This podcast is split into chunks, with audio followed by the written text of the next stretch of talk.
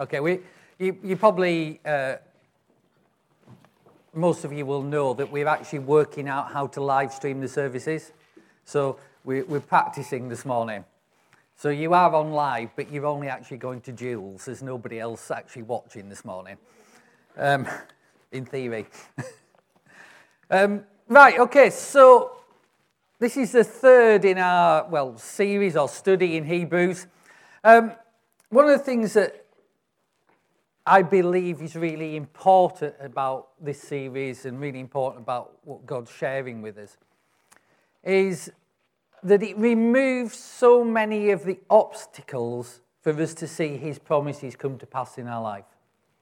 When we understand what Christ has done and when we understand how he works, then it's easier to believe him for things.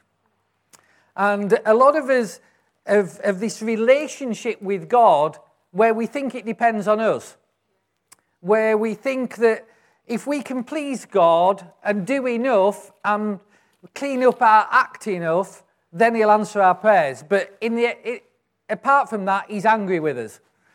And when we understand that the truth of the gospel is very different from that, then um, we can be set free to see more and more of his power in our life and more and more of his love expressed through us.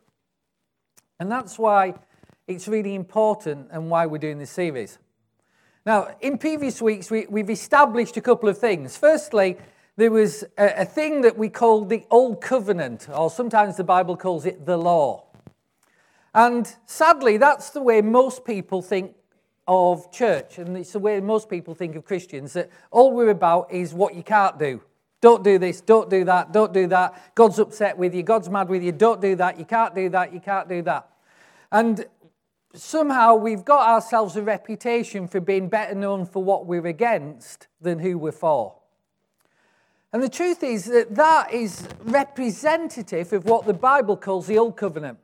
Because the Old Covenant had terms, it had conditions. It, had, uh, it was like a contract. So if you, were, if you met all the conditions, if you paid the price, if you worked hard enough, if you did enough for God, if you were holy enough, then you got blessed. If you, were, if you stepped out of line, if you messed up, if you failed, then you got, a, you got the bad stuff, you got the penalties. And what we discovered in the first of this series was that um, Jesus kept all the terms and conditions and he paid the price and he took all the penalties. So that that old contract, that old covenant he's now dealt with and filed away in God's dealt with drawer. And because all that happened 2,000 years ago, we don't have any part to play in it. Because none of us, even the sort of more grey haired ones, weren't around 2,000 years ago. There's nothing you can do about that. It's, it's done. And what we discovered last week, instead of that, what we have is something very different. We have that was something that was paid for by Jesus' life and paid for by his work and paid for by all his efforts. And that we were given, instead of a contract that we were supposed to keep, we were given an inheritance, a legacy. Now, that's really important. It's massively important. Because what it means is that instead of being achievers, we are receivers. Instead of being out, people who are outside God's family trying to earn the privilege of getting something from Him, as believers, we are part of His family who receive from Him. And that alters the whole way we pray, it alters the whole way we relate to God. Now, sadly, not everybody, even most believers, don't understand that. Um, they think that God still operates on the basis that we have to work hard to please Him all the time, otherwise, He's mad with us. And the more we work to please Him, the more we clean up our act, the more He'll answer our prayers. That simply is not true. You see, the gospel, have you heard the word gospel? Yeah? The gospel means good news. Say good news. Not bad news. Good news. Say good news again. And let me tell you that if everything depended on me and how well I did and how well I performed and how holy I was, that wouldn't be good news. That would be bad news. But thankfully, it depends on how good, how holy, and how perfect Jesus was. And that he did everything, he paid the penalties, he paid the price for me. And that's good news. And what's left for me is to receive the benefit of that, to believe it. Yeah? Okay. Now, out of all the ones I'm going to talk about on Hebrews, this is probably the one you, you might find hardest to get your head around. Because this is like a cumulative revelation.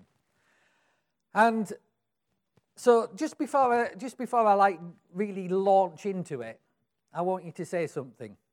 I want you to declare it. I want you to declare, I've got an open mind. And I'm willing to change. Good. Right. Okay. I'll hold, the, I'll hold you to that. All right.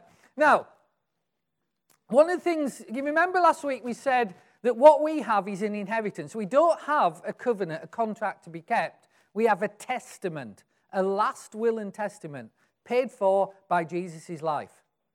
And one of the things that you find in a will, the first, very, almost the very first sentence, after it says, This is the last will and testament of so and so, whatever, of sound mind and body, and, and the, then it, it, the next thing it says, this will revokes all previous wills and testaments. Have you ever seen that? Have you, have you, have you read wills? Uh, ever heard one read out? It says, This will revokes all previous wills and testaments. And what that means is that it supersedes anything that went before it. Uh, if, the, if people had written a will that was dated before that, that's now, out, that's now of no effect. So this will supersedes all will, previous wills and testaments. Now, the, the New Testament, the good news that we have is a last will and testament.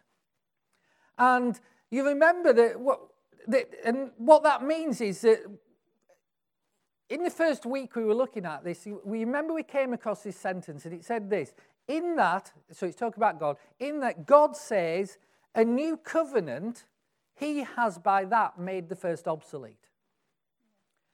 And so I want you to say to me, say this with me, because you're going to, I'm going to try and get you to interact a little bit to, to, to sort of encourage you along. Say obsolete. Obsolete. obsolete. Right. Um, now, obsolete is a translation there of a Greek word, palaiou. You don't have to say that, and that's probably not how you say it anyway. but it's how I've written it down here, palaiou.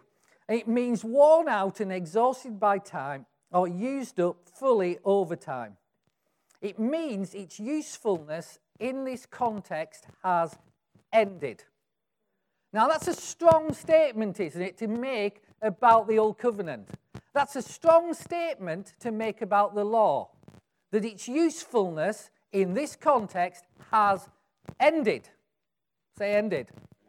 Ended. ended. Now that's, you might not spot it yet, but that is brilliant news.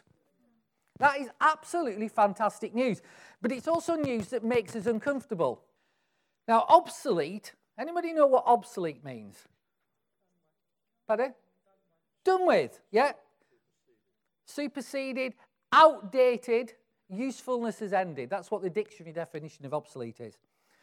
And what that means is that the way people can relate to God now is very different from the way people related to God under the law. That means we don't relate to God by rules and requirements and religious observances. Now, that makes things a bit scary because as human beings, we like rules. We like boundaries. We like to know how to relate and, and, and, and when we've gone too far. More than that, as human beings, we like things to depend on how well we perform because we're trained for that from birth. The way we train uh, and have learned to, to live life is to work hard, do well, and you'll get the benefits. The thing is, the kingdom doesn't work like that. I'm not saying you shouldn't work hard and do well. You should. But that's not how re- the relationship that we have with God works. Now, I want to, I want to show you this, and before I get into Hebrews, I want to show you this from something that Jesus said. Because the principle I'm talking about this morning is you cannot mix new and old. You can't mix new and old. And Jesus, go, to, go well, go with me to Matthew chapter 9. The, the, words will come up on the screen, so if you haven't got your Bible with you, they'll be on the screen. But if you have got the Bible, your Bible with you, go to Matthew chapter 9. Check out what I'm saying. It's always really good to see if I'm telling you the truth. Matthew chapter 9, uh, verse 16. So Jesus is getting hassled by these guys called the Pharisees, who were very religious people and were fantastic at keeping rules. In fact, they were so fantastic at keeping rules that they made own, their own rules up to go on top of those rules to help you keep the original rules. And so these Pharisees, they come to Jesus and they say, Jesus, your followers, they're not doing what, what John the Baptist followers did, and they're not doing what all the other followers of God have done. They seem to be kind of like not, not do well. They, they, they, they're just not following what we would expect. And so Jesus answers them, and he says this No one puts a piece of unshrunk cloth on an old garment, for the patch pulls away from the garment, and the tear is made worse. Nor do they put new wine into old wineskins, or else the wineskins break, the wine is spilled, and the wineskins are ruined. But they put new wine into new wineskins, and both are preserved. Now, for us church people, I want you to get over something here because you're going to have to do that because despite what everybody has talked about for years, this has absolutely nothing whatsoever to do with new models and new ways of doing church. Absolutely nothing to do with new ways of doing church. Have you heard it? Oh, we need a new wineskin, so let's reinvent the way we do our meetings. Oh, we need a new wineskin, so let's meet in a house. Or we need a new wineskin, so let's meet in a cafe. Jesus isn't talking about that absolutely in any way whatsoever. So we don't need to meet in a cafe. We're kind of all right here. So I bet that's a relief for you all, isn't it?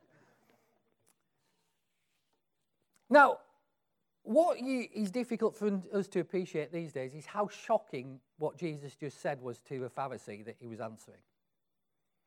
Because the Pharisee couldn't see past rules, he couldn't see past performance, he couldn't see past religion. And what Jesus has just told him is you know, you know, God promised you a new covenant. Well, when that new covenant comes, you're not going to be able to bolt it on to what you've already got. Because when you try, if you're going to try and mix it with what you've already got, it's not going to make things better, it's going to make things worse. You see, a lot of people at that time, the Pharisees in particular, wanted a new way of relating to God, but what they wanted to do was to keep all the old way and bolt on the new stuff. Because they thought, well, We've already got all this, so let's just make all this better. Let me tell you this grace cannot be sewed on, tacked onto, stuck onto, or poured into a system of legalism and religion. It just can't. Because it makes things worse if you try and do that. There's four consequences when we try mixing things. And, and the, the, the sort of hidden in what Jesus says here. The firstly, the first thing is that new life cannot be contained by rules. What Jesus has come and done for us and given us is way too radical to be formulated. It's way too radical to be contained in a set of rules, regulations, and six steps to this and seven steps to that. It's way too radical. And so when you try and do that and formulate what Jesus has done, it doesn't work. Secondly, what it does, and we can see this, it destroys the dynamism of the church because it takes away the church's message. You want to know the real reason why we're not seeing the power of God and change in this land? It's because we're still trying to tack on what we've got to a system of religion. And in the New Testament, they didn't, early days, they didn't do that. They knew how to relate to God. They knew how much He loved them. They knew how much He cared for them. They knew what Christ had done at the cross. They knew that all God's promises were yes and amen. And they saw miracle after miracle and thousands and thousands and thousands coming into the kingdom until Christianity spread across the world. And then we decided to make it religious again and bring in our rules. The third thing it does is this mixing puts you in a place of trying to earn your inheritance. To prove yourselves good enough to have received that inheritance. That's the one thing you can't do with inheritance. You can't pay for an inheritance. All you can do is receive it or leave it on the table. And the fourth thing it does, mixing produces condemnation and failure. You know, um, this has been happening to me repeatedly over the last, I guess, several weeks now. Uh, individuals that we've encountered um, outside the church and so on. And, and, last week it happened again, but on quite a, a major scale. In I was talking to somebody, um, a young lady, and we, we, we were just chatting, and we got onto the topic of, you know, how, we once saved, always saved. I'm not getting into that this morning. But I, my, I said, well, let me ask you, why do you want to know? And she just disintegrated and just like started weeping like uncontrollably. And, and what was at the bottom of it is that she wanted to know if God really loved her because she couldn't get past a God who was angry with her all the time. She was conscious of all her own failings. And, and what, what's happened is that over the last few years, she's been in, in, in, a, in a couple of churches and she's been beaten up week after week. And they've been on her case, telling her how bad she is, telling her how much she messes up, telling her she must have demons because that's the way she behaves and she needs deliverance. And, and, and they've had her repenting and crying out every week, week after week, about how bad she is.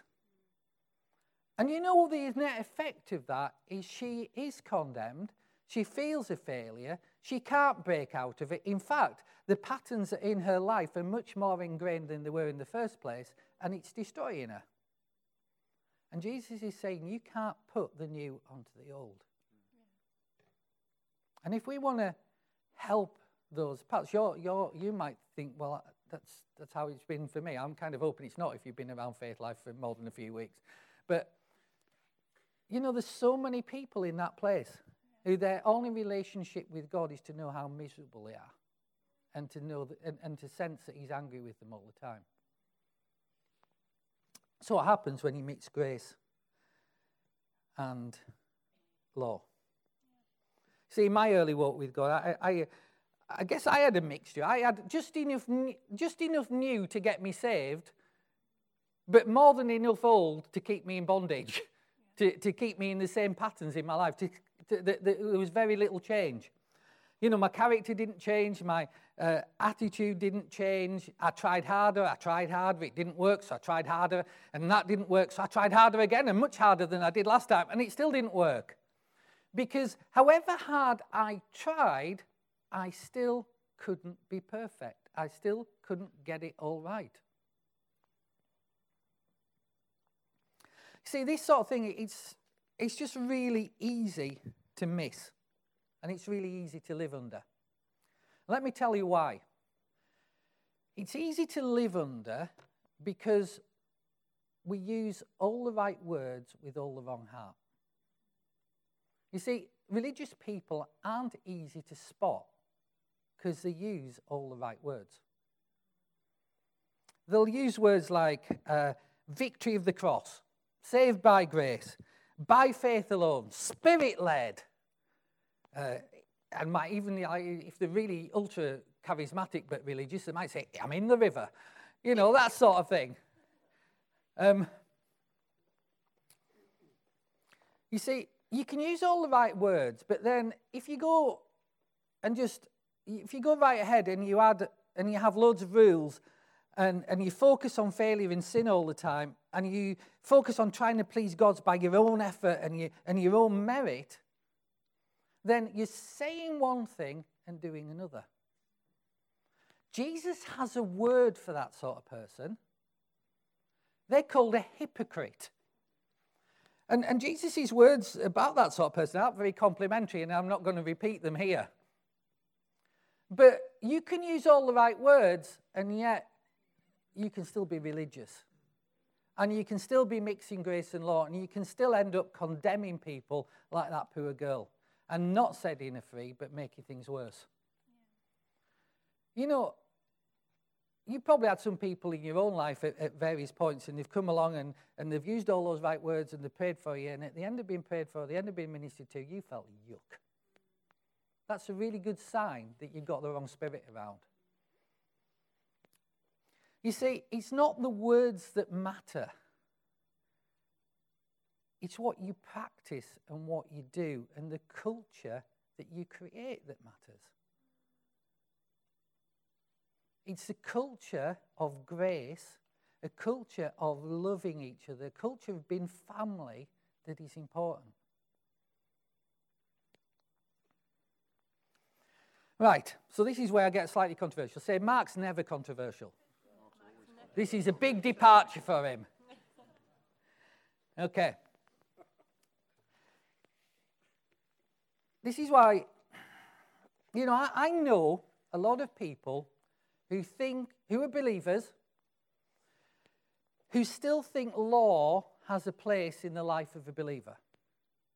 And you might be one of those people right now.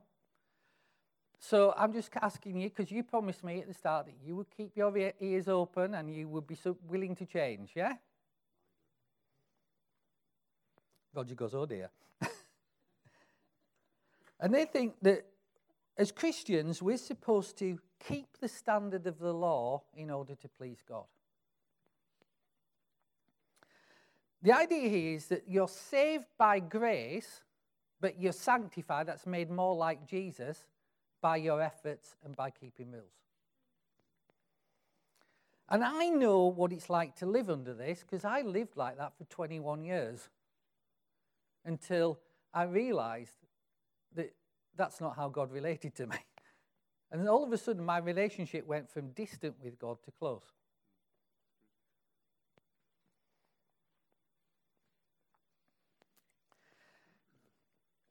Now, Here's me being just clarifying things for you. It isn't that as New Covenant believers or New Testament believers or, or whatever, Christians, we should be less holy. Quite the contrary, we should be more holy. Because when we believe, we're given the power of the Holy Spirit who comes to live in us to empower us to be a different person, to empower us to be more like God. In other words, God comes and, and He changes our hearts when we believe. So He makes it possible for us to live differently from what we did before. So it's not that we should live less holy, we should actually be characterized by being more holy. But the point I'm going to make, and the point that you'll see, is that if for those 21 years, and, and right now, if the law helped me in any way whatsoever, I would grab right hold of it and I would not let it go.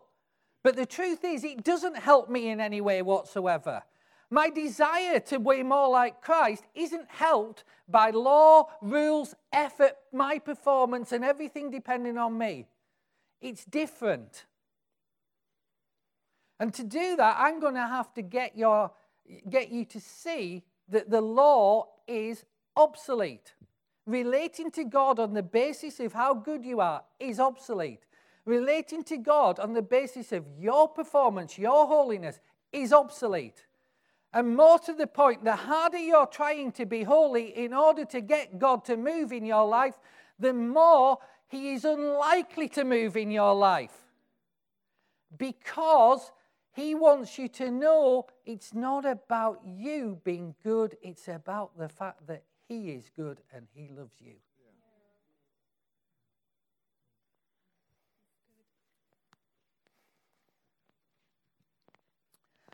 You see, we all want change, don't we? Who wants to, who wants to see change in their life? Who's got little bits of their life that could do with a good scrubbing up occasionally? Yeah, that's a northern term. So we all want change, but the change in the New Testament, what we have as believers this side of the cross, is a change of heart. It's not a change of rule keeping. It, it's a work not of the letter and the rule, but a work of the Spirit. And the work of the Spirit is very different. Go with me. So I've finally made it to Hebrews, which is obviously the thing I'm, I'm talking about in this series. Hebrews, go with me, Hebrews chapter 10.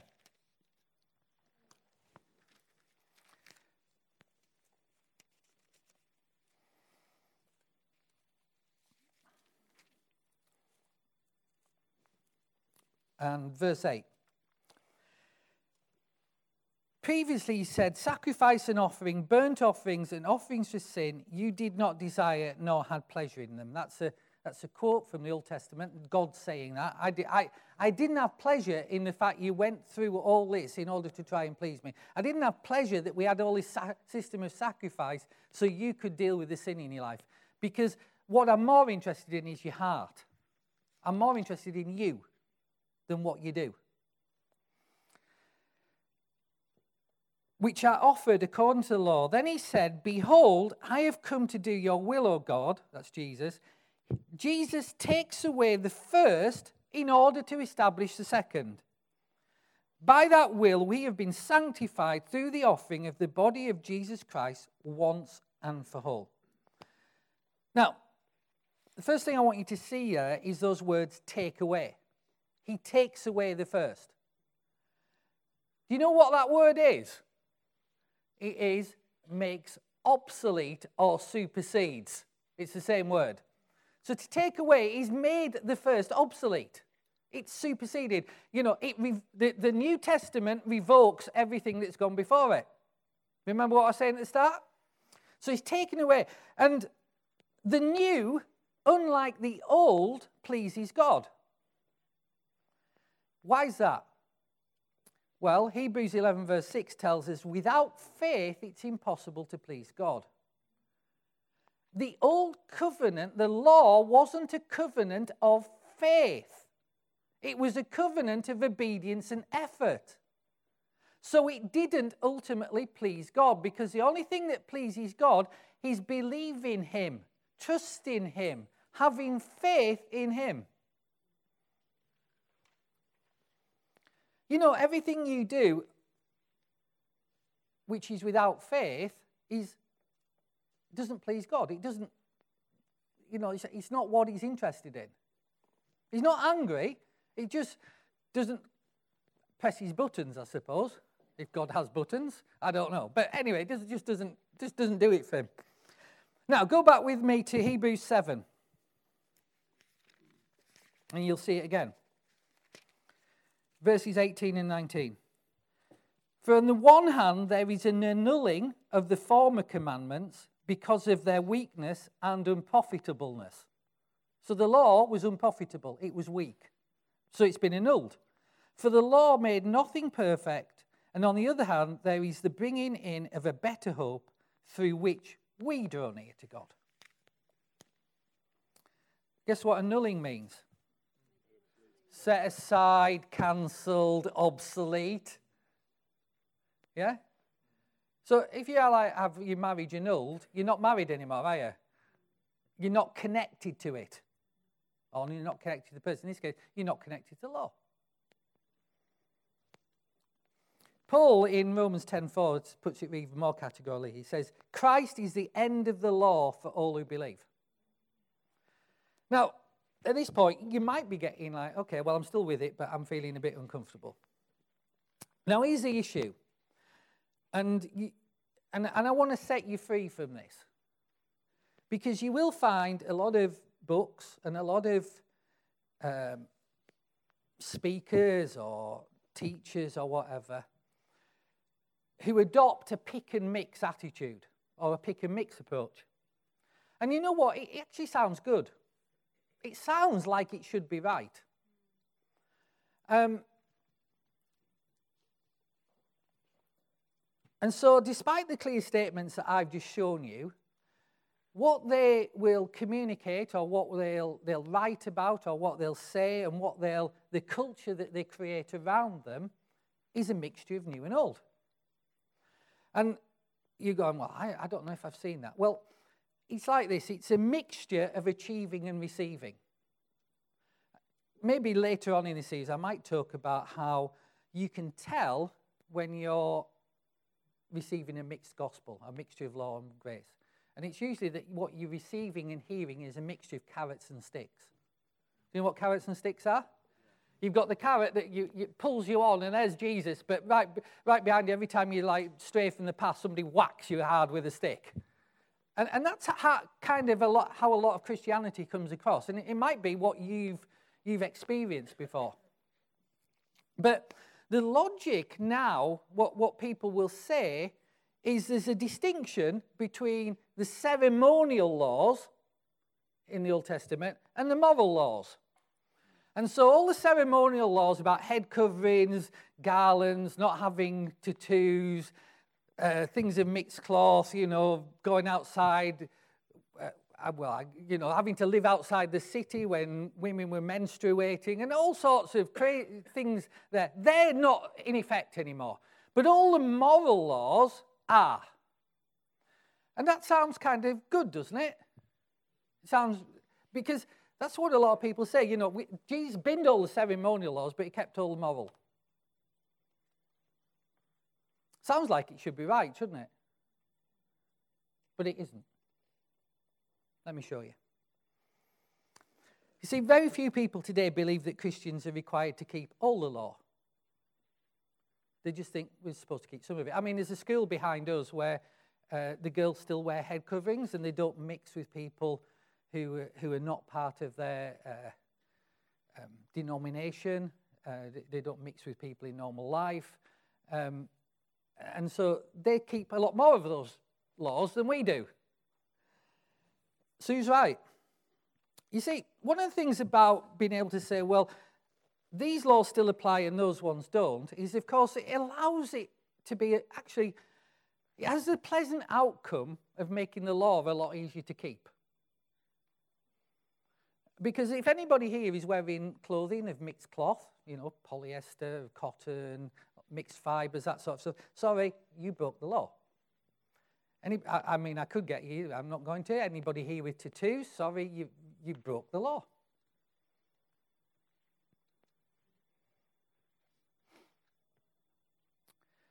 And it would be nice to not have those bits and just have the bit, the bit moral bit, wouldn't it?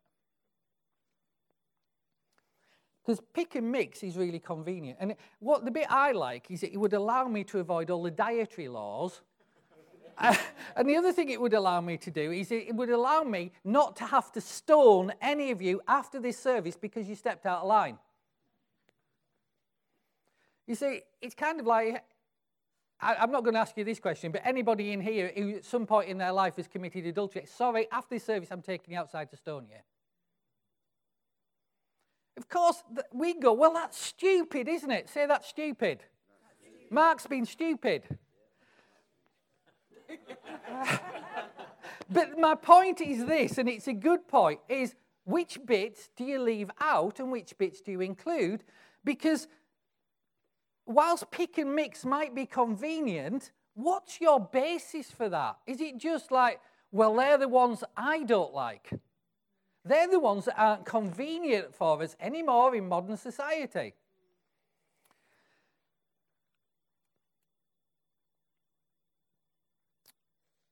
Even when we do that and we say, okay, it's only the moral laws, we are surprisingly unable to keep even that bit.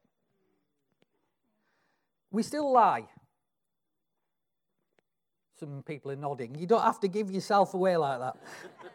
we are riddled with pride.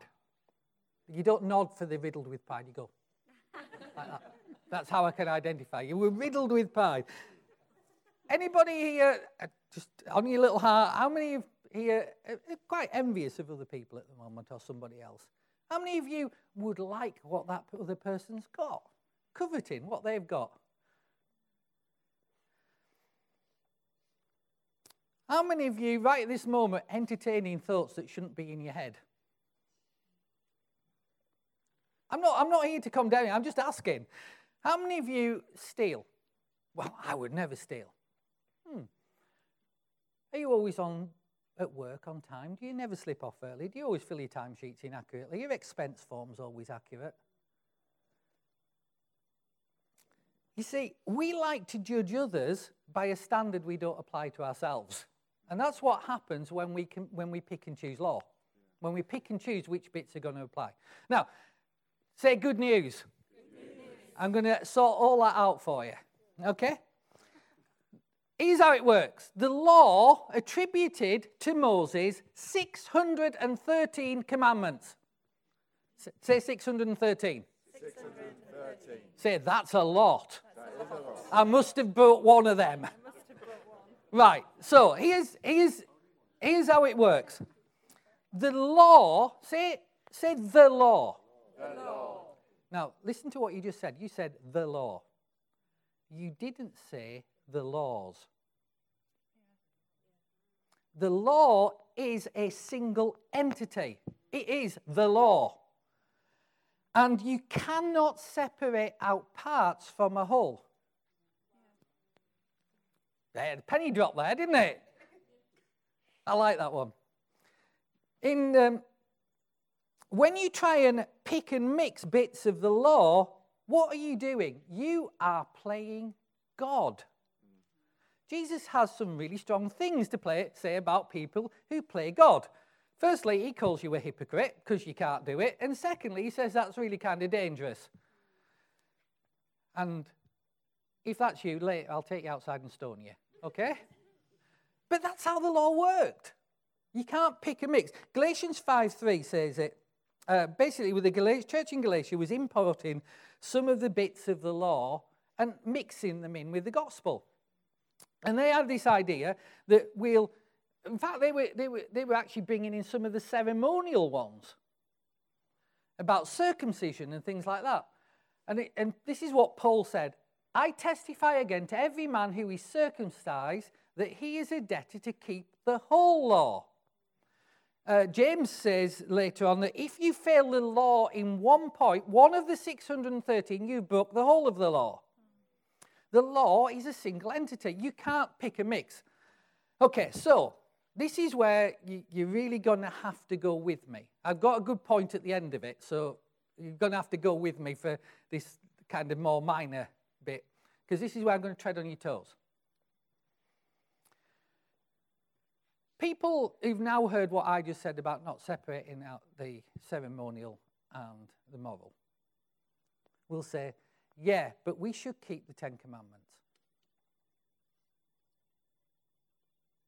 We should keep the Ten Commandments. Cheryl's looking really worried now. She's going, You never told me you were going to say this. Most believers think we should keep the Ten Commandments and ditch everything else. That's how most believers think. Because we can always find one of those Ten Commandments that we're failing in our head, even if not in our thing, even if not in our actions. I'll just remind you again the law is a single entity, it's 613 commandments. But that idea of the Ten Commandments being something different is ingrained in church culture. And it's that that attaches all the legalism that comes out in the way we treat people. Because we have in mind there must be something there that we're meant to keep. And when we're not keeping it, God must be angry with us. And of course, not many of us are murderers. But I guarantee you, at some point today, if not already, you will have failed one of those commandments even the ten. Do you love the Lord your God with all your heart, all your soul, and have no other God before Him 24 7 every day of the week? See how difficult it is? The truth is, we all fail when we try to keep them.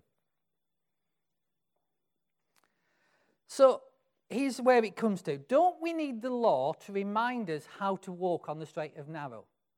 And some people say, well, God gave the law to show us what he was like. No, he didn't. He gave the law to show you how bad you were and lead you to Christ so you could find a Savior to be set free from it. God is perfectly holy. But He's not trying to show you, as a believer, how unholy you are. He's trying to show you, when you were an unbeliever, that you needed a Savior, and that Savior will set you free and help you live a different life.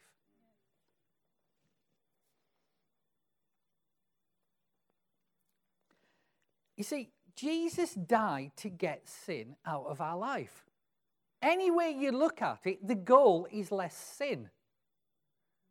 And more, look us looking more like Jesus. Anyway, you, you, you cut it. The point that Jesus makes, and Paul makes, and John makes, and James makes is you can't get there as long as you're trying to keep law and impress God with your own performance. Now, here's the shocker the law does not cause you to sin less. Trying to do it all off your own steam and keep all the rules and please, please God on your own basis will actually cause you to sin more. You oh, really? That's, that's like, okay, you're getting all your toes stood on now. I'm not standing on your toes. I'm just repeating what Paul said. I can't remember Paul saying like that. Well, let go with me to Romans chapter 7, verse 5. Go and check it out. I've got it up on the screen there. And Romans chapter 7, verse 8. So this is Paul. How many of you think that Paul was kind of one of the best Christians around? Yeah? Other than Jesus, Paul's my hero. Yeah? Would you say that Paul, like, if anybody would get it nailed, he would have got it nailed? Yeah? Quite a bright guy, wasn't he? This is what Paul said. While we were in the flesh, the sinful passions which were aroused by the law were at work in our members to bear fruit to death. So, when we adopt an approach which is based on our flesh, that's our, our efforts, are trying to please God by our own religious following and rule keeping and performance, then the net effect of it is in trying to do that, it arouses sinful passions in our flesh. And then verse 8. But sin, this is Paul talking about himself.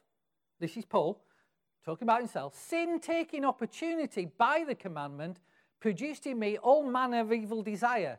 For apart from the law, sin was dead in me. Sin actually produces, uh, law actually produces sin. And then it tells you how bad you are for breaking the law. But it has no power to change you. Now, let me just get this Ten Commandments thing out of the, the way. Because if that's true, then if our focus is on our sinfulness and we're sin conscious, and, and, and that's the only function of law to make us sin conscious, if we're sin conscious, then it makes the situation worse, not better. And that's why that, that, that young lady disintegrated last Sunday. Because she had no way out. Apart from to be abused week after week by being told how bad she was and that God was angry with her. See, let me just deal with the Ten Commandments 2 Corinthians 3 7 and 8. I'm kind of nearly done, so if you're still awake, you're doing, you're, you're all right. Not long to go. 2 Corinthians 3 7 and 8.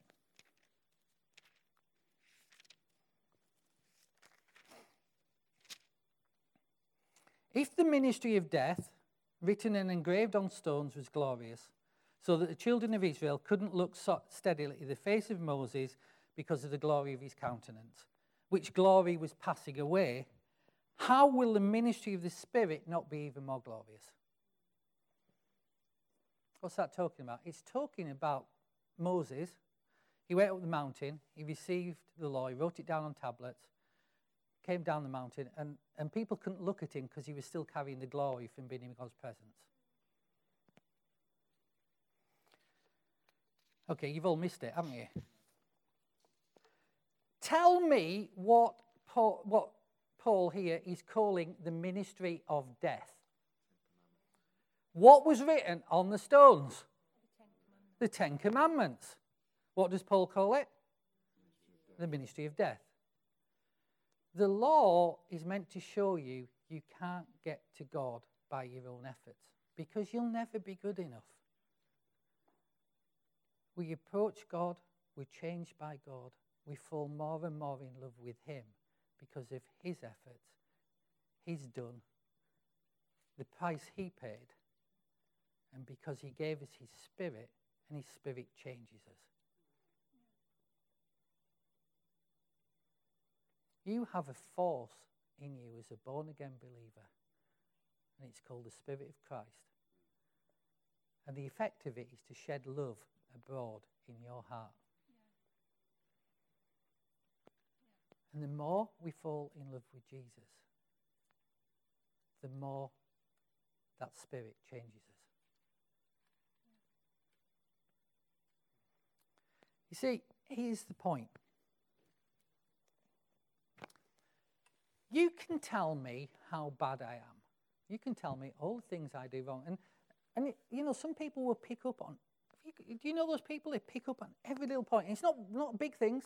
It's, well, if your handwriting didn't slope so much, you know, I, did, I didn't like the way you opened that door.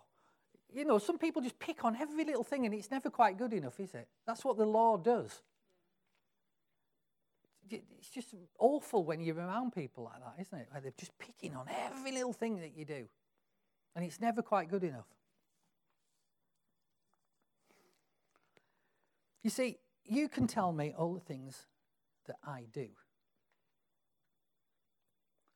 But here's the truth what I do is not the same as who I am. And right now, inside, I am wall to wall Holy Spirit. And the Holy Spirit is changing me from glory to glory. And each day I fall in love with God more and more. And He tells me that He's made me righteous because He placed me in Christ, because Christ died for me and He loved me and He gave Himself for me. And that's who I am. I'm a loved child of God. And my, my Bible tells me that I'm seated with Christ in heavenly places and I carry the authority of the kingdom. And that if I keep my eyes on Jesus, the more I look at Jesus, I will be transformed from glory to glory to glory to glory. And that's who I am. I might sometimes do wrong things, but week in, week out, I am going upwards. I am on a trajectory where I am looking more and more like Christ. You see, people, they, they try and get you in this thing, oh, well, you do wrong and you do this. You know, we, we're miserable sinners. No, as born again believers, if you look to take snapshots of your life over time, you should be sinning less and less. Why? Because you look like Christ more and more.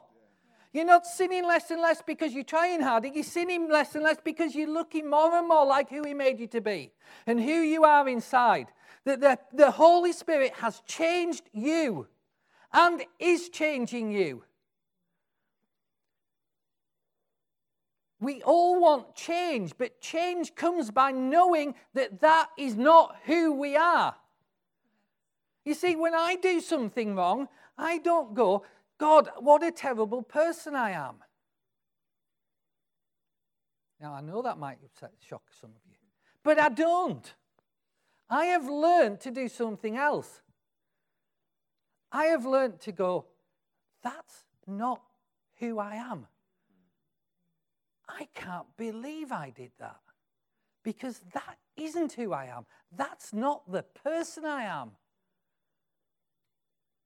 And I let myself down because that's not who I am. So, Jesus, I'm turning to you and I want you to tell me who I am. And he says, You're my beloved son. I died for you. I gave myself for you. I gave you my spirit. I gave you my life. I've empowered you to love. Now go on, love. get on with it. See, most Christians never get on with it because they're too busy looking backwards and going, What a mess I am. Well, that's not who I am. I don't have to deal with that. Yes, I let myself down because that isn't who I am. I am not that sort of person. So let's get on with it.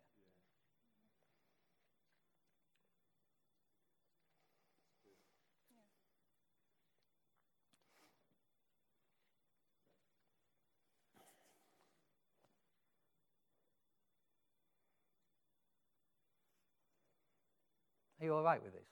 Yeah. Good. Can I have the worship team? How many of you? How many of you have you still got in the room?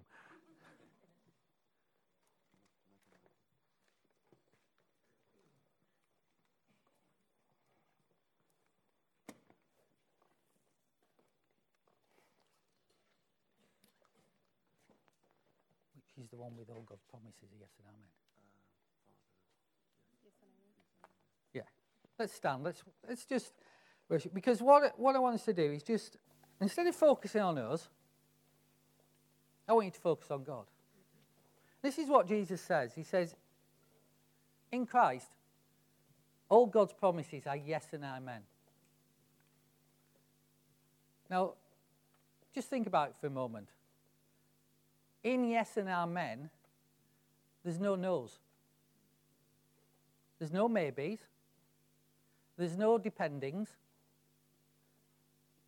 And you haven't got anything to do with it. Because we are no longer under law, but under grace. And grace does not call me back to my mistakes. Grace calls me forward into the arms of Jesus until I look like him. Amen.